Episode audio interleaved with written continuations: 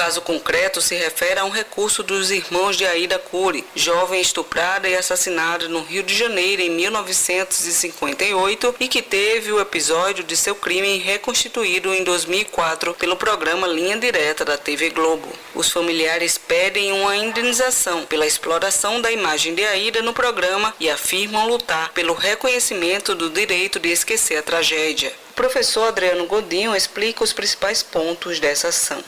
É preciso compreender que quando uma pessoa invoca a tese do direito ao esquecimento, o que ela pretende na realidade é ter esquecidos fatos do seu passado que de algum modo sejam desabonadores ou provoquem dor, sofrimento, desonra. Há, em primeiro lugar, um fator relevantíssimo na análise do tema, que é o tempo. Por isso é que a família invoca, nesse caso, a tese do esquecimento, sob o argumento de que, décadas depois de ocorrido um fato, seria excessivo retomar o fato, levá-lo novamente ao conhecimento da sociedade, porque isso implicaria dor, sofrimento aos familiares e porque implicaria também reacender questões personalíssimas da família. Na Alemanha houve um caso emblemático em 1969, chamado de caso Lebar, quando um ex-condenado pelo homicídio de militares alemães, após cumprir a pena, teve conhecimento que uma emissora de televisão publicaria um documentário sobre o crime, expondo-o mais uma vez ao público.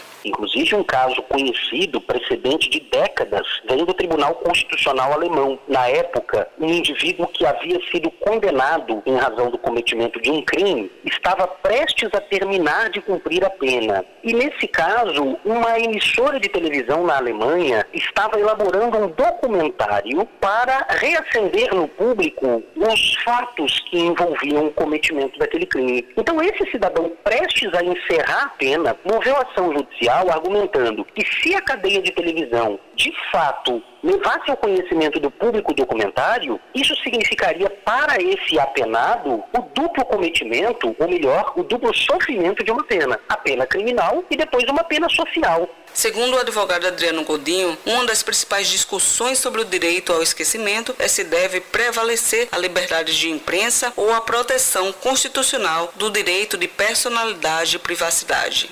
Então há um choque há um conflito de direitos fundamentais. Nesse caso da Ida Cury em especial, o próprio parecer da Procuradora-Geral da República à época veio no sentido de estabelecer que, nesse caso, é preciso fazer a ponderação entre esses valores em conflito. Nesse caso em especial, o fato ocorreu e a Procuradora-Geral da República de então, Raquel Dodge, entende que aí deve prevalecer a liberdade de expressão. Por quê? Porque o fato foi relatado não com sensacionalismo, não de forma exacerbada, não de forma a expor em excesso a privacidade ou a intimidade dos familiares, ou seja, o parecer da Procuradoria-Geral da República aí é por negar o direito ao esquecimento nesse caso. Cibele Correia para a Rádio Tabajara, uma emissora da EPC, Empresa Paraibana de Comunicação.